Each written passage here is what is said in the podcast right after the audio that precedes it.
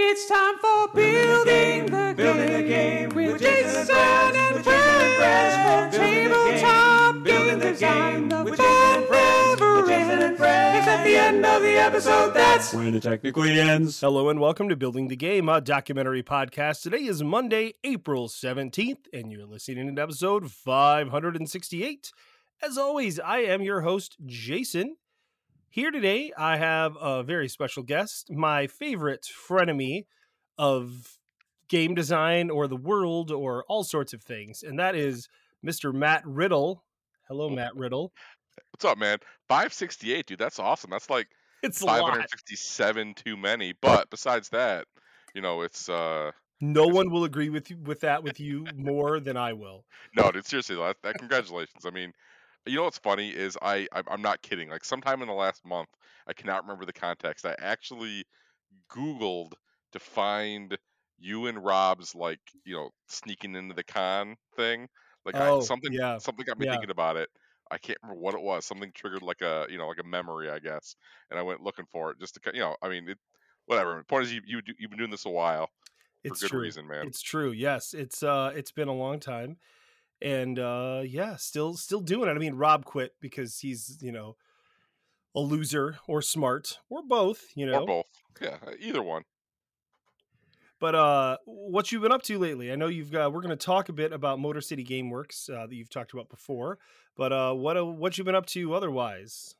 Yeah, you know, it's been uh you know, I mean, you understand, like, you know, as doing the dad stuff, I got a college kid and then almost college kid, so we're uh, you know, doing all that stuff. One's at my oldest is at state, my youngest is a senior and heading to Alma next year. So, you know, that's that's life, right? Life is pretty much encompassing everything that goes with having, you know, almost two college kids. So that that's, you know, every day, which is really means going to work and then coming home and prepping and Mhm. just, you know, it's good stuff though. I, I have no complaints. But yeah, I mean, otherwise, you know, game design wise, it's been mostly Motor City GameWorks stuff, which like I said, we'll talk about in a bit. But we did just get back from Unpub, Unpub uh, 12, 13, whatever one this Yeah. was. So Yeah, it sounded like it was great. We had a we had a recap episode with um some people who are from our BTG community. So, Yeah. do you have a good time there as well?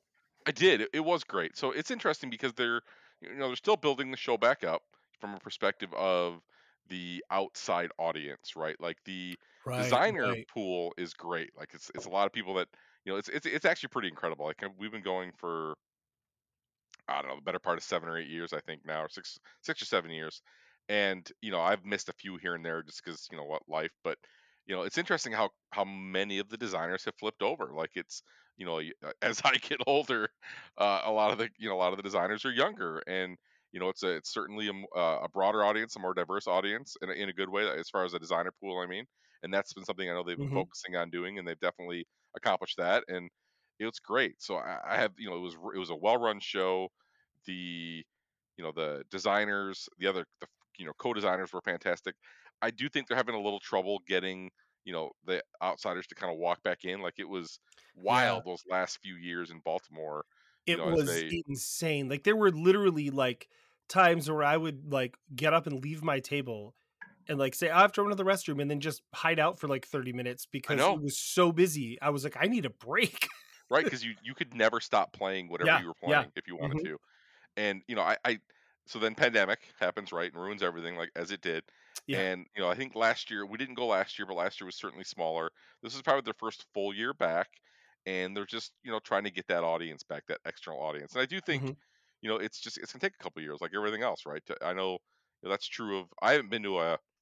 I don't want to say. I mean, Unpub is a real con, but I haven't been to a big con since 2019. I haven't been to Gen Con or Origins. So right, I'm right. thinking we're gonna get to Origins. Like it looks pretty good, unless life gets in the way. You know, we're gonna get to Origins this year for the first time in you know almost four years. Mhm. So Yeah, I haven't been to Origins either in quite a while, and um, I may or may not go. I kind of left it up to my wife, and I was like, like if if you know we're trying to figure out days that we're gonna go on vacations and stuff, like I just won't go to Origins. It's not the end of the world. I, I would Yeah. love to go, but uh, it's a long drive, um, and uh, you know it's a lot of fun, and I know I'll know a lot of people there, uh, but you know, I would rather spend time with my family. I know that like we'll be at Gen Con this year. We're camping at Gen Con. It's going to be great. oh Um, nice. Yeah, there's a place you can camp uh, not too far away. I don't know. Ken Franklin told me about it. It's a KOA, and so uh, I'm staying at the KOA with our big camper. Um, yeah, it'll be a good time. So Yeah, I, I, I definitely miss Gen Con. You know, I, that one I have not been to Mhm. since 2018 maybe because I missed a couple. You know, we eh, like you said, right? You start doing vacations and all that stuff, and life Right, just kind of right. gets in the way, and you know, it's all good. But what's interesting is you know trying to figure out exactly you know, as I as I get older, honestly, you know, it's funny because Ben still loves it, man. Like he loves, like even unpub, like he just loves. You know, it's also part of the aspect of like, you know, we always joke he's got he's got a pile of kids, and you know, my girls are quite a bit older, so it's not Mhm. you know quite so crazy in my house like it is in his.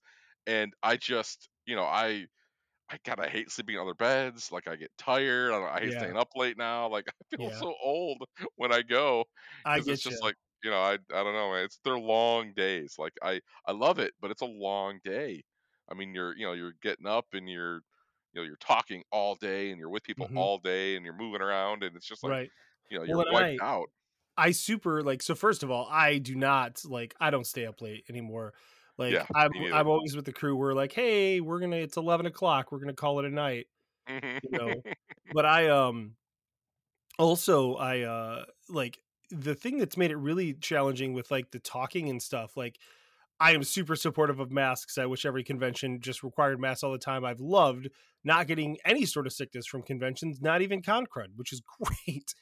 But but man, by the end of the the day, every day, I have a headache from the mask on my ears, and I have a throat ache from trying to like talk so loudly.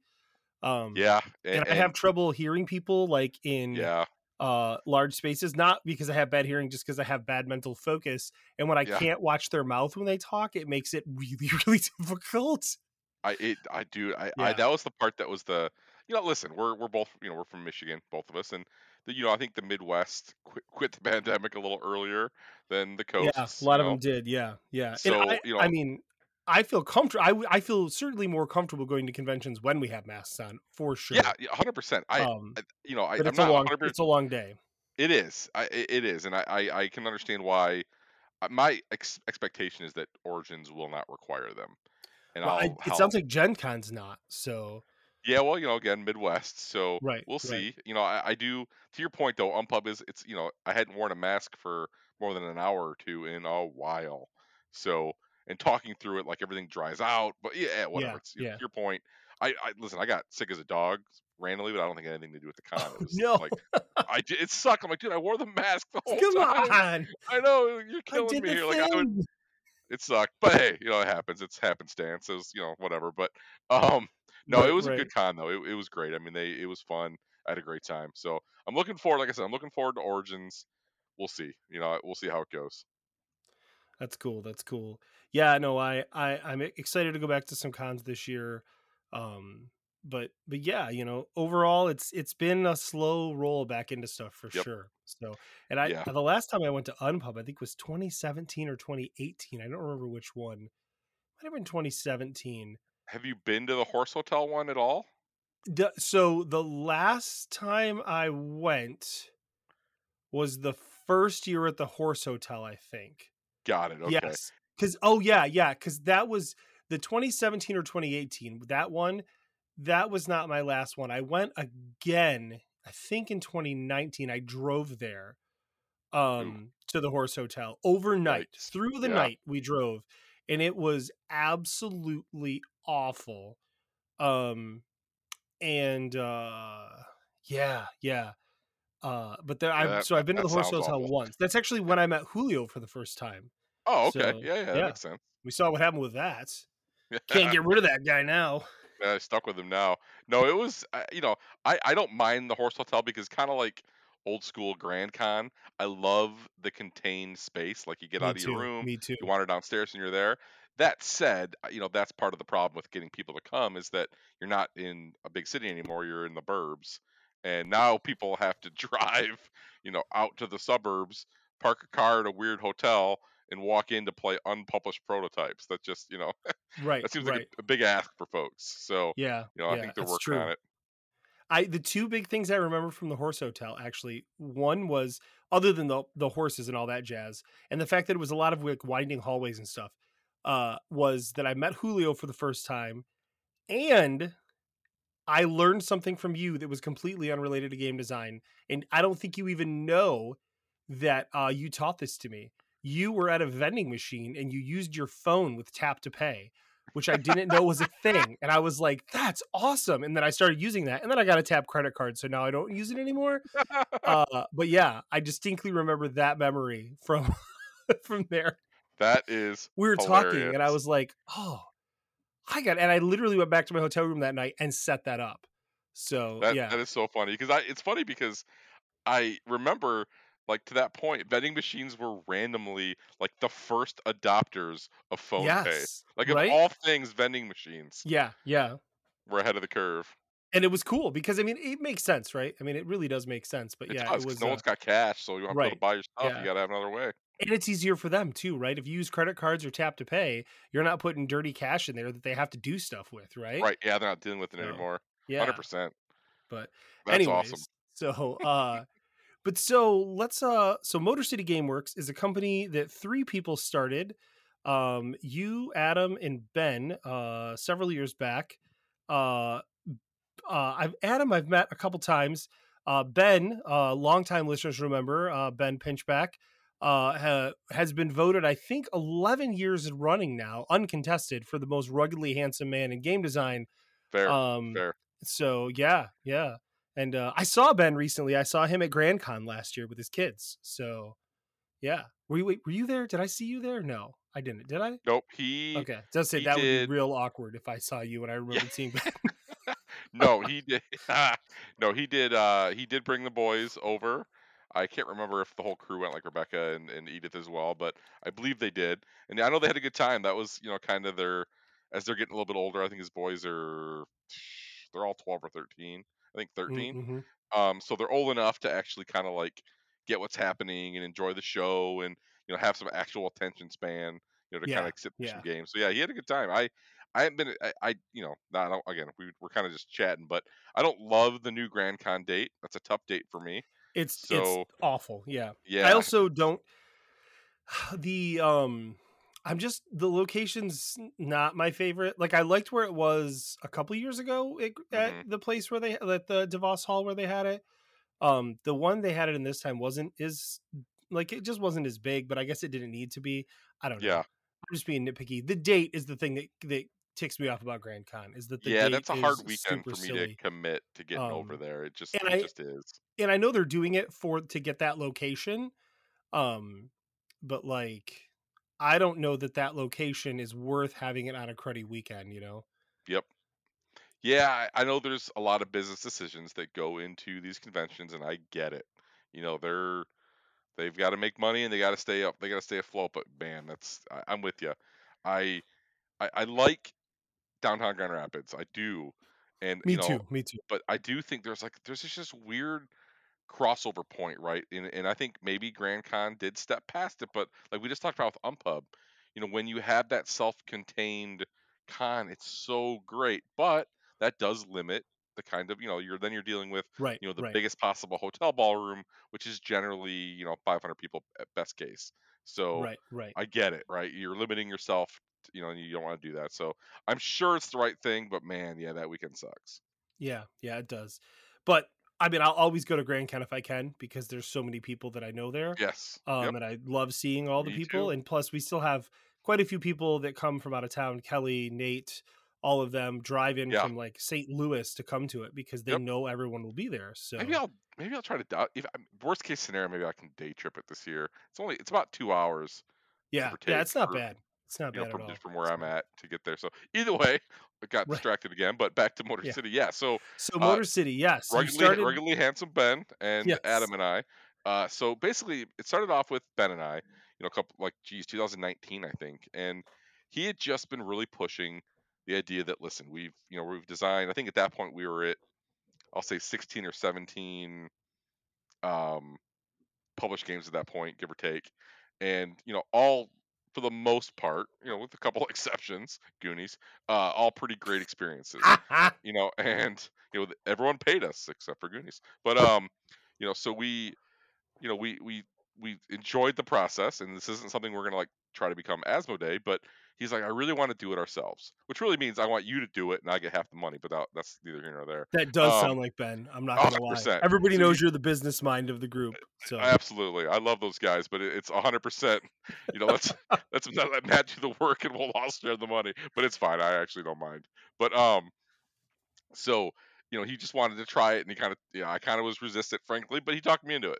To his credit, so we started it then and just took our time, and we had, you know, uh, you know, we were fortunate, right? And we have, I, I, I always feel terrible when people ask me for like Kickstarter advice and stuff because I'm like, well, what you need to do is publish design 16 games. right 16 games and have your 16th game be a relatively big hit in the grand scheme of things with fleet dice and then just copy that game for your first game with your new publisher you know like and I'm like well you can't replicate that like i can't i mean that's i'm not saying three sisters is the same game but we built off that line right like we we purposely said okay fleet dice is a legitimate you know not a hit like it's not wingspan but i mean it's a legitimate hobby hit you know yeah, sold yeah. mhm. a lot of copies and we can take that and we can build off of it and we can ex- make it a line of games and you know like he always uses like uh you know, like, like the tiny epic line is sort of the the framework right like they just scott almes just keeps designing new ones and they just keep publishing them and people keep buying them right? So like you stop when people tell you they don't want them anymore. So until then you keep going. So that was the idea. And you know again that's not replicatable by folks because you know not everybody you have to have that first game to build off of. And we were fortunate to have that. You know then we took our company and we said okay we're gonna do these loaded rolling rights and this is what we're gonna get, do. And three sisters was the first design that we went after with that and that was you know literally ben's backyard like he stares out his kitchen window while Right, he does right, right. dishes and you know it's that like he has all that he has all that stuff. He has fruit trees he has the, the beehives he has you know he tried the corn it failed but you know he's got all that the garden the whole shebang. So that was you know kind of our jumping off point and then since then we've continued excuse me that idea that we're going to keep building off that line. I, I i don't ever foresee you know like us doing another kind of game at least not anytime soon like you know as a as a former self publisher as well like it's a lot of work right and you, you do the work because it's it's you know yours and you can control everything and you can decide what to do and you can make those decisions and that part's great the Right. part that's not so great is that it just takes a lot of time and Yeah. you know motor city went pretty well and in the you know it's been well received it's pretty new that just came out back in january you know, we've had a couple hiccups you know with people struggling with the, with the rule book a bit despite the fact that it's the same layout as three sisters rule book but um overall it's been well received and well reviewed and people are enjoying it and it's selling pretty well etc so now we're working on the next one and if we had followed which is called french quarter if we had followed the same schedule we'd have been wrapping up the kickstarter like last week but we're not because it just didn't get done and Right. Right. because everything just takes longer and you know we coming out of the pandemic and we you know we had to find artists and we had to find a graphic designer and we had to do all the things that you have to do for these games and there's just a lot of that work and the part that's Mhm. really wild and I, I know just i think we talked about this before but you know the I I don't know what the folks realize, especially for these small publishers like us, right? You know, we'll say boutique publishers. You know, we love our Kickstarter backers, and we've been really, really happy to get, you know, give or take 2,000 plus backers, almost 3,000, I think, on on Three Sisters, and like almost 3,000 on Motor City, and that's fantastic. And then you do all that to almost, I'm not, I'm not gonna say break even, but it's dang close to breaking even. Like you just don't make money on Kickstarter because Right. everything that you're doing to get the game published and freight and shipping and whatever, all that sort of encompasses that first print run. So if you don't have a secondary life after that in retail, you probably didn't make any money on your Kickstarter game, Right. which I don't right. think folks realize. And I'm not saying that as a complaint. I'm saying it's No, just kind no, a, it's it's a reality check, right? yeah, it's just a fact of the business, right? So we were very, you know, fortunate that Three Sisters has done incredibly well in retail. So that's allowed us to, you know, have Three Sisters have been a successful project. But, you know, it, it's it's you're not going to do that every time. like Motor Mhm. City may or may not replicate, you know, half what Three Sisters did. We'll, we'll see. We're we're still kind of finding out. So, you know, it, it's it's super difficult to be successful and and to you know kind of keep things running because you're always every time you reprint or print a new game, you're you're basically taking all the work you did from the last one and and betting on the next one. So Right, it's right. it's crazy. So are you when um so I I've played Three Sisters. I have not Yeah. played the new one. Um but I, I'm curious, like when you say, you know, kind of the same line, are you following like form factor for the box, box size, and all that? Also, like components, you're trying to keep it pretty much the same. Is that the idea? Yeah, so I would say the style of game, right? Because we're doing the the loaded roll and write as we call it, which is really just you know the heavier roll and write or the thinkier Right. roll and write. Right. But then uh, above that, you know, is, is the same same box, same form factor, not the same components, but in general the same you know feeling of components, right? Like they've got two sheets, and we've got you know obviously dice because they're rolling rights, but you know we've changed. Like the one thing I would say that's different each time is that we've got different you know sort of either dice drafting mechanic or action. We'll, we'll call it different action selection mechanics. Really is what it comes down to. So and we basically took the fleet dice. You know, again we we used fleet dice as our jumping off point. So we made sure that when we did our own game, that we did the same box size, even though that wasn't our game, that was Eagle Gryphon. You know, had the same box size and had the same box depth, etc. So that if you've got Right. them all, they all line up and look pretty on your shelf, etc. So Mhm. you know, it's it's a nice. It's good to kind of keep those you know consistent things because people again that's what people really like you know, when they kind of have you know if they want to back your next project like even if they didn't love motor city we'll say they you know they may back the next one anyway because they they've got three and i have the fourth you know and i think uh you know from a game design perspective right motor city is probably the peak of the mountain from a complexity perspective like it's you know i don't think we're going to get more complicated as a matter of fact french quarter our next game is less complicated like it, it it takes a step back probably closer to fleet dice like three Okay, sisters is okay. certainly more complicated than Fleet Dice, and then Motor City. I'm not saying I don't think it's more complicated than Three Sisters, but it's definitely a little more opaque in places. So French Mhm, Quarter mhm. kind of steps back, almost to back to the Fleet Dice level. So, and that was on purpose. You know, we didn't want to make you know Hadrian's Wall, which I love, but you know we didn't think that was where our audience was going. We wanted to Right. kind of reset a little bit and kind of get it back to you know a more reasonable level. Well, yeah. I mean, it's not like you're like, okay, now the next game must always be more complicated than the last game. That's I mean, exactly, exactly. what, what is that? That's that's pointless, right? I mean, then you're just Right. making it more complex for the sake of complexity. You're right, and we want the design to be, you know, we we know what the designs are are gonna be, right? We want that those thinky rolling rice, but for, besides that, there's no rules. We just whatever we have, we have. I mean, we'll see. The next one is still in progress. We'll see where it ends up, but yeah, I mean, it, it's you know, it's been fun, man. It's it's been really fun to to kind of explore.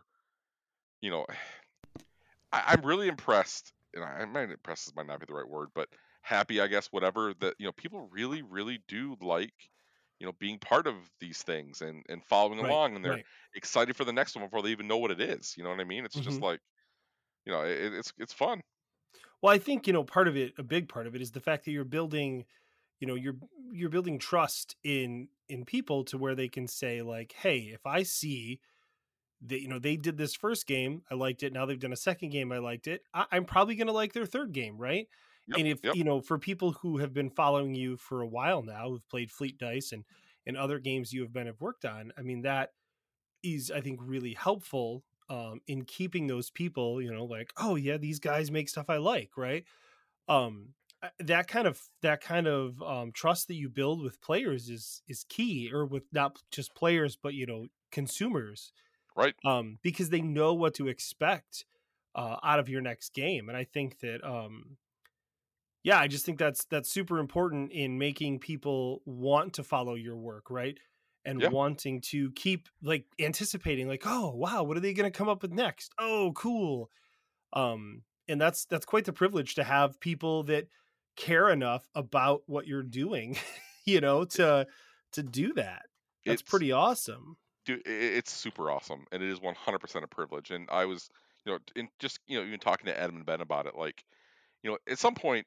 it's always funny. You know, I, I actually it's funny. We got interrupted. We got sidetracked halfway through the story, but basically, I was saying earlier, right, that Ben and I did this, and then Adam joined in around, I think, like early in the middle of 2021, basically, just because he's a friend and he's a good designer, and we wanted a third, and he was interested, and you know, we kind of cut him in, and off we went. So, you know, it's interesting as we kind of go through this, you know, to to have another person in the mix, you know, because Ben and I have been doing this for so long together, right you right know, right that it's it's fun to kind of have his voice, and not only that to break ties, like you know, Right. we famously, you know, Ben and I are willing to yell at each other if we need to, and that's just part of being friends and part of knowing somebody for you know twenty something plus years. So, or geez, thirty years really. But um, Wow, you're old. I mean, I I, am too. Don't don't get me wrong. I I'm I am old so well. old. I've literally known Ben thirty years. That's a fact. Um, Wow. You know, so it's it's it's awesome to have Adam as a tiebreaker. And honestly, you know, I've been, you know, kind of giving Ben a hard time. Like, man, you, I know you're get a lot going on in your house, but you gotta start designing again. Like, we're kind of leaning on Adam lately. Like, he's because I listen, man. I don't design games. Like, I don't make a secret out of that. I I've had a couple. Like, you know, I would say I had of our now 20 published games. I would say like the core idea or the we'll say the seed idea has been mine maybe three times in 20 but you know it's just not really how my brain works i, I need something to build off of like you've right, got to right. Yeah. you got to give me a few things and i can work off of that i, I don't have that first initial blush so yeah, we actually talked like two episodes ago that uh, Joe Hopkins was on because he's the developer for Yeah. uh, Grand Gamers Guild, and we talked exactly about that about the skill set between design and development, and even the difference between that and the people who are good at that initial spark and the people who are good at helping to carry it across the finish line are two very different skill sets. I mean, some people are somehow amazingly blessed to have both, i know some are but that's not very typical. it, it's it isn't and that's the thing that you know ben and i've talked about for years and now with adam too is you know getting partners that mix those skill sets up because eh, often eh, and i don't mean this like negatively but a lot of times idea people are idea people they love ideas they don't like the work that comes after ideas right they they like generating ideas and they're they're good at it and it's fun for them and that's great but you Mhm. gotta be able to push through and get something done you know? Ben's always like you know he'd have a notebook full of ideas and nothing be completed because that's just you know, kind of where he's at. People love that first spark but you got to keep going and again i need someone else to generate that spark for me so that i can go from there. So and adam's adam's actually pretty good at both so it's nice to kind of have that balance. Like he he designs you know a lot faster than ben right now in the sense of like coming up with new concepts. So you know like actually like so motor city was his you know his design right from a- from a lead designer Oh, perspective cool. not that we Yeah, make that distinction where it's like that's mine that's yours but you know that was definitely his you know like his baby and right, you know, right. he did it all he put it all together in you know like a week or two and then we just kind of started hacking at it it was you know it was Mhm. really great so Yeah, I always think that that's a nice thing to recognize, especially when it comes to you know breaking ties with two co-designers, right? To say like, um, I, I know Kelly Hoagland, who I work with quite a bit, he'll say to me like, okay, like when you, you have this initial idea, like, is this straying too far away by making these changes? Like, or and is that cool? Like, are we like, hey, screw the initial idea, this is better? Um, you know, and I think that's always cool to be able to say like, you're the person who's who started this, right? You're taking charge Yep, on it yep. um but sometimes you got to be willing to say no no the outside perspective is right um, Yeah. yeah No, it is, and it, it, it takes time. I mean, even you know Adam, who you know, like I, you know, my winning personality aside, I probably got like you know seven, you know, like jokingly, like I think I have like seven real friends, and I don't. It's not. It's just because as you get older, right? You don't. You you kind of start over a lot, and like, you've got friends, but I'm talking like you know people that you would call in the middle of the night to come pick you up from the from jail, right? You know, right and right so as much as he's become part of that that small limited crew pretty quickly, I still can't treat him like I treat Ben. Like I can't just tell him he's an idiot like I can Ben, right? Like I can't say to him this idea is terrible because he, he you know we haven't got there yet. Like I mean we have because I have said that to him, but I mean you know it's it's not the same, and right you've got to right right develop that relationship and figure out you know where your comfort's at. And you know I, I know with you know it's just kind of a matter of understanding you know where again where your skill sets lie and it's funny because him and i begun to you know do a little more arguing like but I, I- so I, I admit i tend to be the one of the two arguing parties i'm not sure why that is. It must be my fault i guess. But uh whether it be with adam or ben. But i mean it's just it's it's such a pleasure to be part of that process. And that's actually what i love about game design because because i'm not that spark idea person you know and i'm not an inherent i'm not frankly a terribly creative person in any way. Like i don't I never had a creative outlet prior to game design, and it's awesome. Like I, that's what I love so much about it is being part of that creation process. Hmm yeah.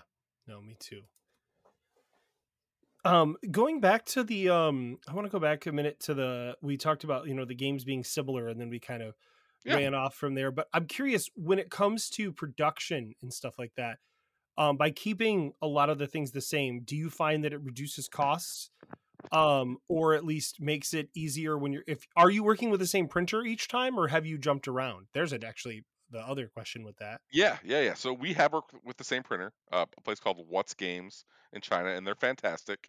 And they did such a just awesome job on Three Sisters that we, you know, listen, I, it's a business, right? I, I got quotes, I I validated their pricing, but you know, I you don't really see savings game over game, honestly, because it's a new print, a new product, a new hmm a new die, right? All those steps that they have to go through on the production side are still, you know, we're not using any matching components. Like you might, if you truly planned ahead and said, okay, our next five games are all going to have the same nine dice, and you printed, you know, forty thousand dice, well, sure, you could get some savings that way, but that's not, you know, super realistic. So a a, game to game savings isn't super there.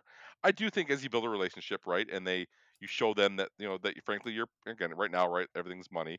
When you show them that you're profitable for them, because the way that you're profitable for them is to print more games, and it's easier for them to reprint a game they've already done because it saves up some of that initial work. So when you show that you've got titles hmm that are going to reprint several times, then they're I do think you know you're able to kind of get better pricing and you know kind of work through that way. So you know I I I think you get some, I'll say, limited savings just from kind of building that relationship and going back to that same factory, you know, game over game. So, in, even though again, there's really not a component savings, but you know, we it's interesting, you know, from a production side because you know the production part is so far away, right? Like the way you know hmm because there isn't, there is like one or two factories in the in the states. They're very busy and very expensive. Um, Yeah. it's just the nature of, of where we are right now and i will say you know it just from a business perspective right as we as as everything gets more expensive you know from a freight perspective from a shipping perspective from a fuel perspective you know i I could see there being a chance, you know, for things to kind of level out a little bit.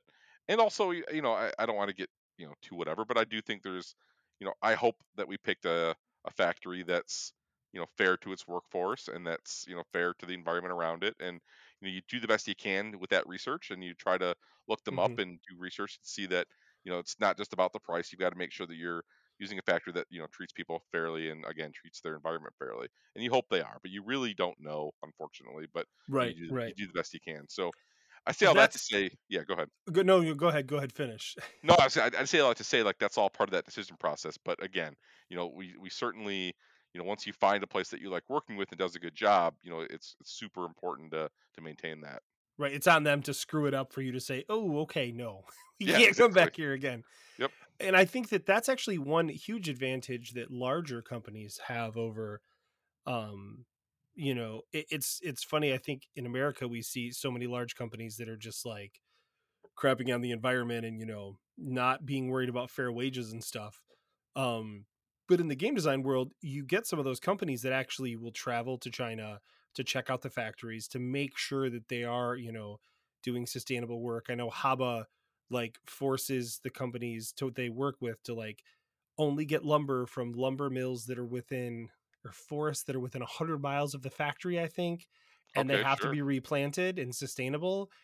And like i mean like you can't make demands like that. I mean you could but they would be like "N- no. Um like because you're making exactly. You're, you're making us a couple grand, buddy. Okay, so get out of here.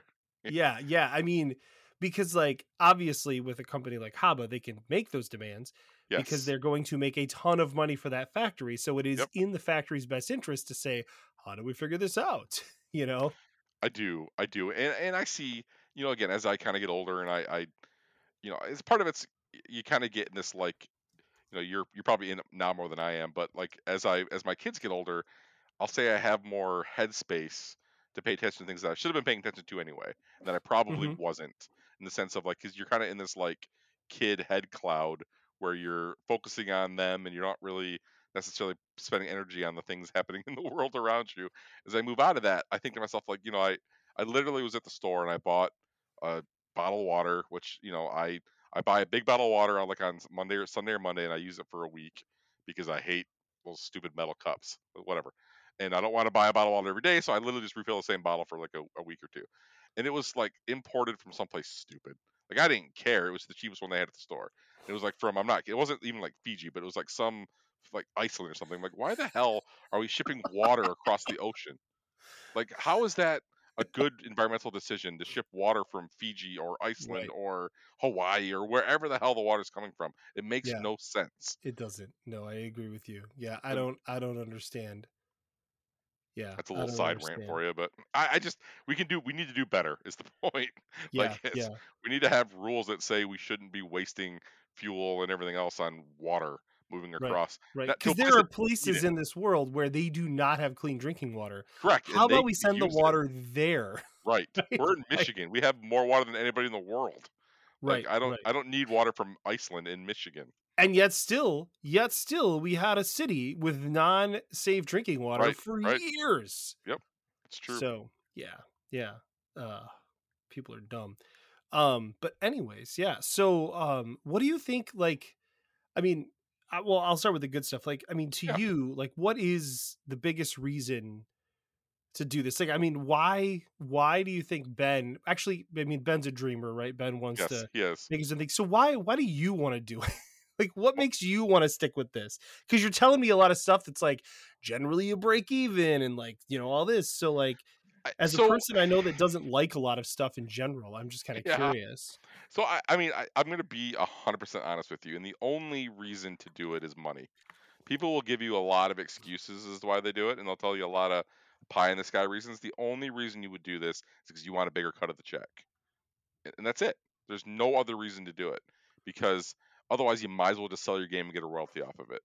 So But I if mean, it's certainly a bigger cut of a smaller check, it is at first, but legitimately, like you know, we when you get into retail, those are when the bigger checks happen, right? So right, you're making a much larger percentage per game on a retail sale than as a publisher than you do as a designer. So while the Kickstarter piece is difficult, and that's why publishers that don't need Kickstarter don't use it because you might as well just you know sell them to retail directly. But and I'm not saying that's that's our motivation. There absolutely was you know we wanted creative control. We wanted to have the experience. But at the end of the day, I, I think it's a little disingenuous to say that the only I listen. It's, it's never the only reason, but it's a hundred percent one of the main reasons. If you say otherwise, I think you're. I'm not saying you're lying, but I'm saying maybe you're, you know, you're saying what you think people want to hear, not what the truth is. Because otherwise, Yeah. you wouldn't do the extra work. You're doing the extra work because you get right. extra money for it. That's just a fact. I mean, I think the only other thing I can think of is like, you know, the wanting to put something out there that wouldn't normally see the light of day otherwise.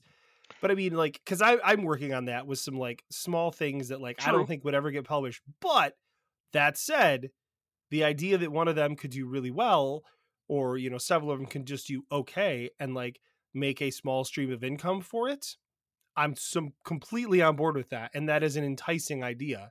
So, despite the fact that I want to do it, you know, because I want to put this cool thing out there, and I mean, I've been working on a game for a couple years now with with a co-designer, and and it's an RPG, and yes, we are doing this because we want to design this cool, quirky thing, but we're hoping to make a thing out of it to where we can, you know, actually make some sustainable money out of it. So, I, I think you're not that wrong. is no, but I think that's 100% fair too. Like I I would agree and concur that the that is the other main reason is because you want to do the thing that you want to do and you want to have control and you want to make sure it gets out because either A no one else wanted to put it out or B didn't even ask. Like you're like this is my thing and I want to do it. So I think that's that's completely 100% fair. I, I guess maybe I'm speaking more.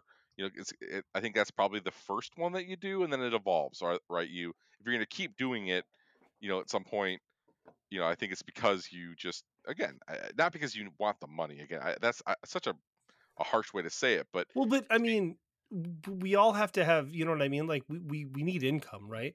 right, Um, you know, it's it's funny. Like I, like I, people consistently talking about like actors and actresses, right? Yeah. And they're like, "Oh, you sold out to do this movie," and like, uh, and then they're like, like, "Oh, okay, so like you took this role just for money," and I've seen a couple actors, and they were like, "Yeah." Like Yeah. because it's a job and like you know people are like well it's an artistic like it's a creative thing matt you shouldn't do it for Mhm. money and it's like well, but but like i have a family right. and like but it you turns know, out I need money because you know right the world needs money. you got two kids in college soon here yeah, yeah, I could use the cash. No, I, I, I, I do think there are folks that truly feel that way because I, they believe it, you know.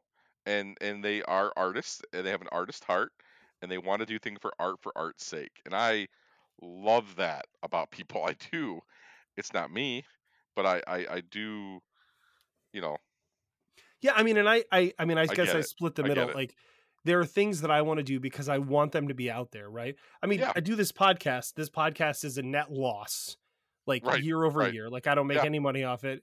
Um, I've tried to formulate some ways to possibly try and earn a little bit to try and make it pay for itself, and you know what, I'm going to continue to work on that. But like, I don't, I don't like advertisements, so that's not a thing.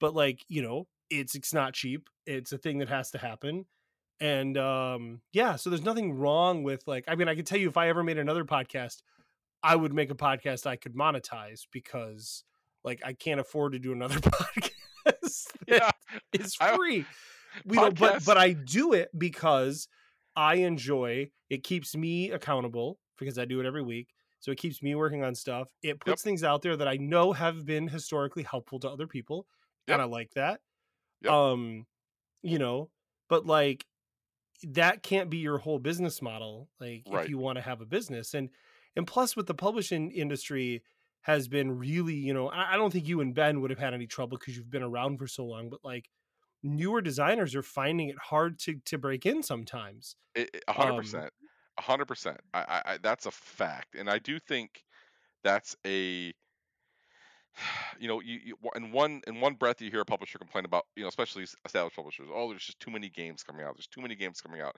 Well, yeah, because for you there are because you want to sell your five games. Like, but to your point, like a publisher has no reason to sign a game from, you know, whatever. Insert new designer here because Right. it may not sell when they can probably sell the game from the other designer. It may be a worse game, by the way, but it doesn't matter because at least you're guaranteed to sell your first print run, and that's just part of the decision making processes. I mean, I just, I, I, it, it, I, I, I feel terrible uh, because I actually don't know how new designers are getting their stuff out there right now, and I do You think know, that's i part mean of that process that you're talking about, right? You do I- it yourself because you want to get it out there. I, I think the way they're getting it out there, I mean, I've heard some wonderful stories from Unpub and and one of the things that's happening is that the community is is helping each other, right? To say Yep. like, hey, come look at this new person's game. Like this game is awesome, right? Yep. I mean, Elizabeth Hargrave was, you know, there like um like like talking about people's games like uh, publicly and on social media to try to do her part to help other Yep. people, right? And that is I think what has to happen around that. It is. Um, and but that's not going to help everybody, chances. right? No, it's not. that? You're right. No, no, sorry, I was just agreeing with you. And Oh, right. publishers have to take those chances on new designers that deserve it. And and that's the part that I think it's easier said than done because the publisher also has to make money and that's the balance. Mm-hmm. But you know, and I, and I don't mean us, right? I don't mean you, you're small company or a small company. Like I'm talking right, about right. publishers that had the bandwidth to do, you know, eight to ten games a year. Right. Well, then they, you know, they need to make the effort to make sure a couple of those are, you know, marginalized groups and new designers and things like that because uh, they need to, and that's that's how it's going to keep it moving forward. Yeah, yeah, and I think that you know it is on those big publishers to do that, and unfortunately, I mean, some of those big publishers. There's one that notably has a Facebook group that has basically said, like, "Hey, we're mostly interested in working with people that we've worked with before," um, and that was a publisher that worked with a lot of different people, and so when they say that, it's like, oh, okay, I guess Yeah. we know what's going to happen there. Um, Yeah. and that's you know Oh, God, that's Uh, so hard. it is right because I also like business wise, I get what they're doing, hmm but like there's no reason why a company like that can't say, listen, we make eight games a year. Let's devote space for one to two even smaller games, right? hmm By new voices, and we're going to get those out there. Like they can afford to do that. Yes, I, I, I. It's so hard, Jason, because I think back through, and again, not even getting into you know the the you know privilege of being who Ben and I are and things like that, but just conceptually, right? You, everyone can understand that because it's everything's relationships. At the end of the day, Mhm. most publishers are a couple of people or a few people or a dozen people or a lot of times one person. Right. and once you are friends quote unquote or coworkers however you want to look at it well yeah it's always easier to work with somebody that you already know Yeah. that you already yeah. that you already trust too and a new designer doesn't have that so i can understand both sides that you know that both sides of that because as much as we you know so a lot of these publishers are, are are are running on a pretty thin margin, and you know you've got a little bit of leeway either way. And I agree with you, right? If you're doing eight games, pick a couple, pick one or two of those, and make sure they're new voices. But I also understand that hey, we we have an existing relationship with these folks, and they're good designers, and let's just go back to them again. You know, and and that happens because it's there's a comfort there and a trust there, and that that that if anything, I try to tell folks that you know I, I hear stories about designers and some of the things that they choose to do, and I don't understand. And I and I know it's because everybody's different. Not everyone has the same uh, business acumen, maybe or personality. But I mean, at some point, it's kind of like you have to understand that it's not just a business transaction. That because these companies are so small, and Mhm. the overall pool of folks participating in this hobby, while being large, is not that large. Right. so right. All those relationships matter, and every interaction that you have matters. And Yeah, and yeah. being careful with those interactions is so important. People just don't do it, and they need Yeah, no. I I um we did an episode a while back where I talked about I signed a game recently and I signed that whole game because of relationships I've built. Like I was literally able to walk it backwards through a like chain of relationships Mhm. of things that didn't pan out during those relationships that made it so this game has got got purchased and published. Yep. Um and that's crazy to me because it, it reminds us that you know relationships are what it's all about and it's a business you need to make money to survive um but like you know you can choose who you work with and Yep. and it's easy to choose the people that you've that you've worked with before i mean i um and i i respect that right like i work with a lot of the same co-designers because i like working with them but i Mhm. reach out to new co-designers because i like working with new people um but there's like no risk for me in that the worst thing i've done if i say like to a new co-designer let's work together on this and then we just are awful together yeah, is that like i've wasted some time right right. Yep. I mean, yep. yeah, there's like opportunity cost of like that I could have done, but I mean that's stupid. Like whatever. Yep. You know, I mean, like it's different than saying like, yes, I've published this game and now it's like crashed. But I also think there's things a lot of things publishers can do to mitigate that, right? Um so I've see you see a lot of those publishers where they put a game out and it's their whole world for about a month and then like they never talk about it again. yeah. Um Yeah. there's a couple publishers that are really bad offenders about that. There Um, are, and and when you kind of get into, you know, it's tough, man, because when you get into the weeds and you learn a lot more about how, you know, the reorder process works and how game stores work and how distribution works and how buyers work, you realize why they are how they are. And I'm not excusing it. No, I get it. I get it. I understand it because they they tend like they'll tell you within you know a month or two of a release whether it has a shot or not and with you know and for the most part they're right like i, I can tell you listen we've got again like i said earlier we've had almost 20 games oh, i think 20 games designed 2 Mhm. of those games and i mean literally two of those games were ones that i'll say grew in the sense of like they started off pretty slow but the publisher was big enough to kind of stick with them and they didn't you know necessarily spend a ton of marketing money but they kind of just let them breathe and in both cases ended up very successful for Mhm. the most part, eh, the rest of the games, if they weren't pretty immediately, you know, I won't say hits, but pretty immediately well received, they were going to be done. And that's Yeah. just that's Yep. just a fact. It sucks. Yeah, no, I get it. It's- uh it's not like movies where they become cult hits like on video afterwards. like, Right. you know, on demand, they're like, oh, this is this is, you know, really popular. It doesn't happen as much with board games, yeah. No, it doesn't. It's it's- because of the nature right. of it. Yeah. but yeah no i i stand by the they need to you know big publishers need to make sure they're they're bringing in new voices and small publishers you know like what y'all are doing that's great i mean you're a three person operation the Yeah, idea that like you're not constantly bringing in new people like that makes sense. You are working on games that the three of you were designing. You want Yes, to yeah. design those. You want to put those out. You are doing it for that reason.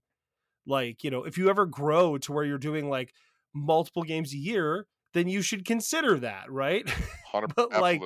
Yep. but you know until that happens like it, it, it- it doesn't make sense. And, and the other thing is like that there's that danger right like you know y'all are at the point where you're doing all right with your games but like when you get to that point and i, I remember it was chris kirkman had had said this about a company at one point where he had just said you know you get to a point where like you have to feed the machine right you create a machine, which is a big company, and you have to feed that machine with more games and more success.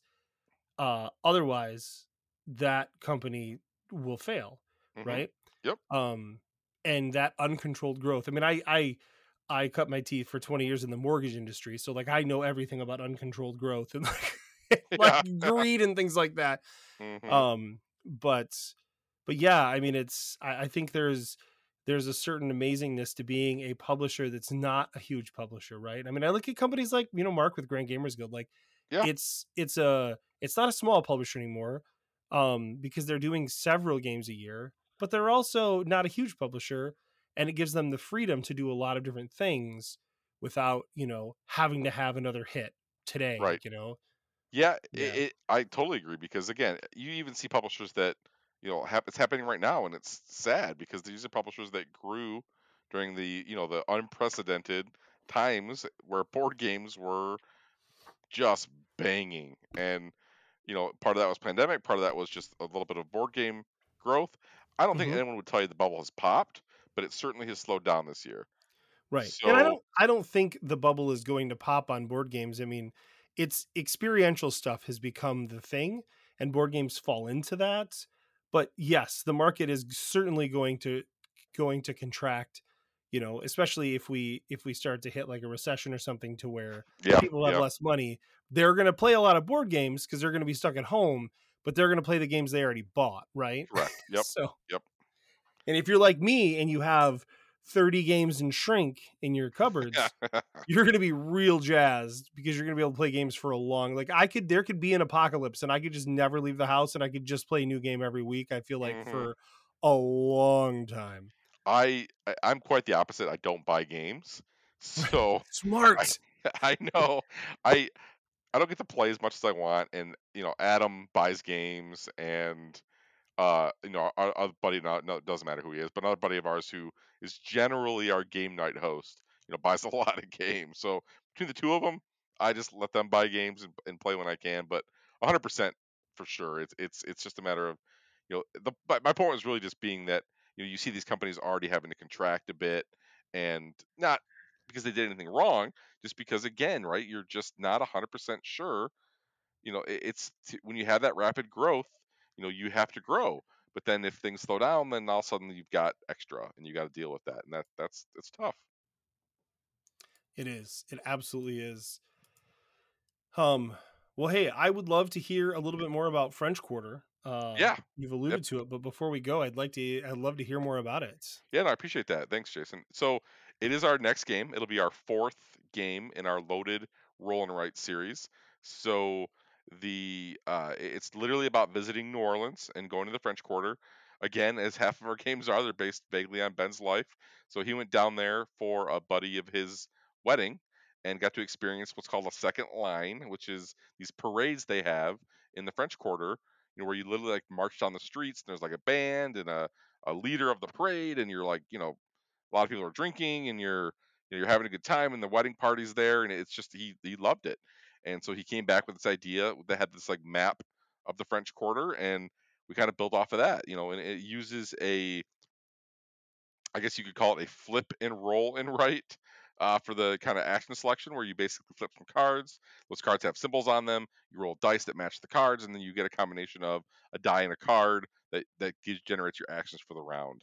So you know it's it's a quick it, it's a little quicker playing i think than than motor city and three sisters it's probably in the, the 45 minute mark Mhm. uh, and it's a little bit lighter in the sense that it's not quite as complicated but it still has the combos and you know the thinkiness that have people come to expect you know, with that line of games and it's also really really pretty uh, because the french quarter allows for very bright colors and very sure you know, does. kind of like yeah. pinks and greens and yellows and you know colors you might not normally get in a board game. And you know what's funny is one of the reasons that we're you know so far behind, and what I mean by that is again we you know we kind of talked a little bit earlier, but we generally run a Kickstarter for French Quarter, or excuse me, for Motor City and Three Sisters. We ran Kickstarters in March and April, like basically Mhm. you know, middle of March through the first week of April. And we didn't this time because we're just not done. And the reason we're not done is because it took us forever to find a cover. And we actually paid uh, for four covers and just continue, and they were the artists in every single case did exactly what we wanted. And then we realized what we wanted wasn't what we needed. Was wrong. Yes. Yes, you know, it's Good like, on you to realize that though. yeah, I, I mean, we had the, you know a little bit of luxury to do that because we've got you know some funds built up from from Three Sisters, but you know it's like we we said okay do this, and they would do that, and it was like oh that doesn't work, and then we'd get find a different artist who's like okay do this, and they would do it, and that didn't work either. So we literally it was our fourth cover before we're like this is it, and honestly eh, I, I'm gonna I'm gonna throw a, a huge shout out to Beth Sobel, who was our Three Oh, Sisters, yeah. who, who's fantastic, you know, and she did the Three Sisters cover, and I finally said, "Hey Beth, you know, I, I'll be honest, I didn't think of you originally because we wanted buildings, and buildings aren't really your forte, but I should have just come to you in the first place." She's like, "Matt, it's okay. I don't have time to do it. I love you guys. I love working with you guys. I mean, but you know, I don't have time today. But here's what I would do if I was doing the cover."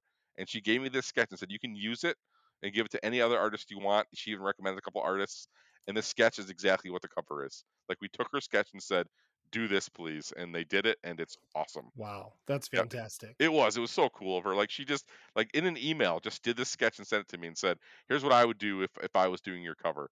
And it was perfect. And it's it's beautiful. And the game is beautiful and we had the same artist that did, you know, Three Sisters and Motor City, the Marlies who does our sheets for us did the sheets for French Quarter and they're they're just really really good. You know, it's it's been it's going to be great. I mean, it's I hope on Kickstarter by, you know, this time in May. I mean, what are we at now? We're at like April 13th. I, I would love to say we're a month away, but we're probably six weeks away, just because Right, we got to we got to wrap up. Yeah, you know, we got to wrap up the rule books, and then once that's done, which is the last piece of the graphic design, I got to give people time to play it. You know, like reviewers and previewers and things like that. So, you know, giving them a month isn't fair. So we're gonna try to get it out in the next week or two, so that we can plan on like a you know mid late May Kickstarter.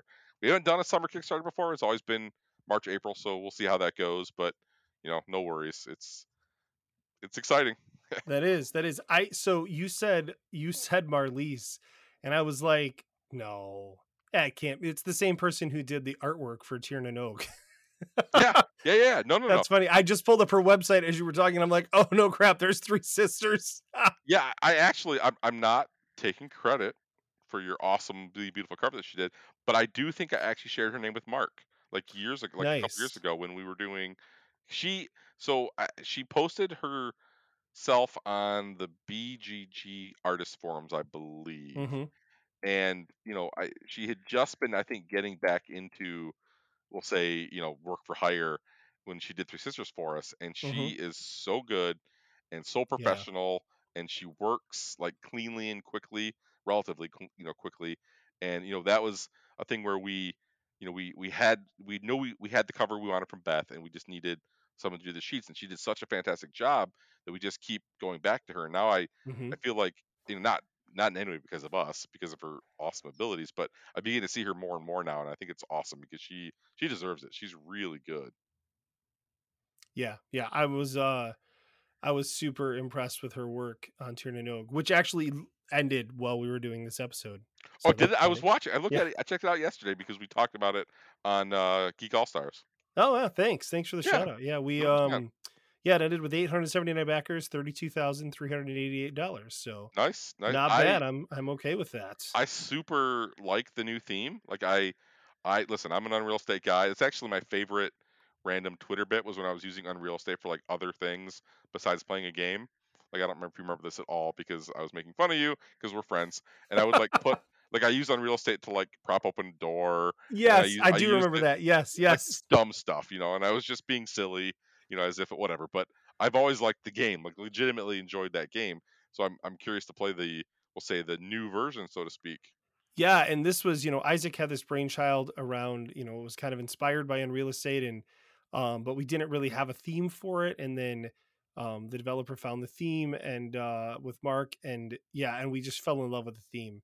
Uh and then the artwork is amazing. The graphic design obviously is the best because it's Bridget Indelicato who is the best. The best. Um Yep. yeah, yeah. I uh I, I I would have her just like graphic design my whole life if I could. know. Like she's I just so we- good, and she's like the nicest person. I mean, she's like best friends with Nicole, so like you you know that she's gonna be great. hmm But still, That that's awesome. Yeah, we I would love to work with with her someday. It just hasn't been in the cards yet, but yeah, fantastic. Yeah. Well, hey, I super appreciate you coming on the show. This was a good time hanging out and chatting about Motor City and all sorts of other stuff we chatted about. It was, man. Thanks, Jason. I really had a good time. I appreciate it. Yeah. And listeners, I hope you enjoyed it. If you want to get in touch with us, you can go to buildinggamepodcast.com. There you can find a link to our Discord channel. You can join our Discord. You can come to our weekly accountability meetings that we have uh, every Tuesday night at 8 p.m. Eastern Standard Time. It's a good time. We hang out, we chat about stuff, and you only have to talk for two minutes and 45 seconds, and then it only lasts 30 minutes in total. Uh, in addition to that, you can, of course, find us uh, at the email building game podcast at gmail.com, unless you're selling Bitcoin, in which case, please don't email me. uh, also, of course, go to the Twitter at podcastbtg at J.A. Slingerland, and Matt is at MD Ridlin.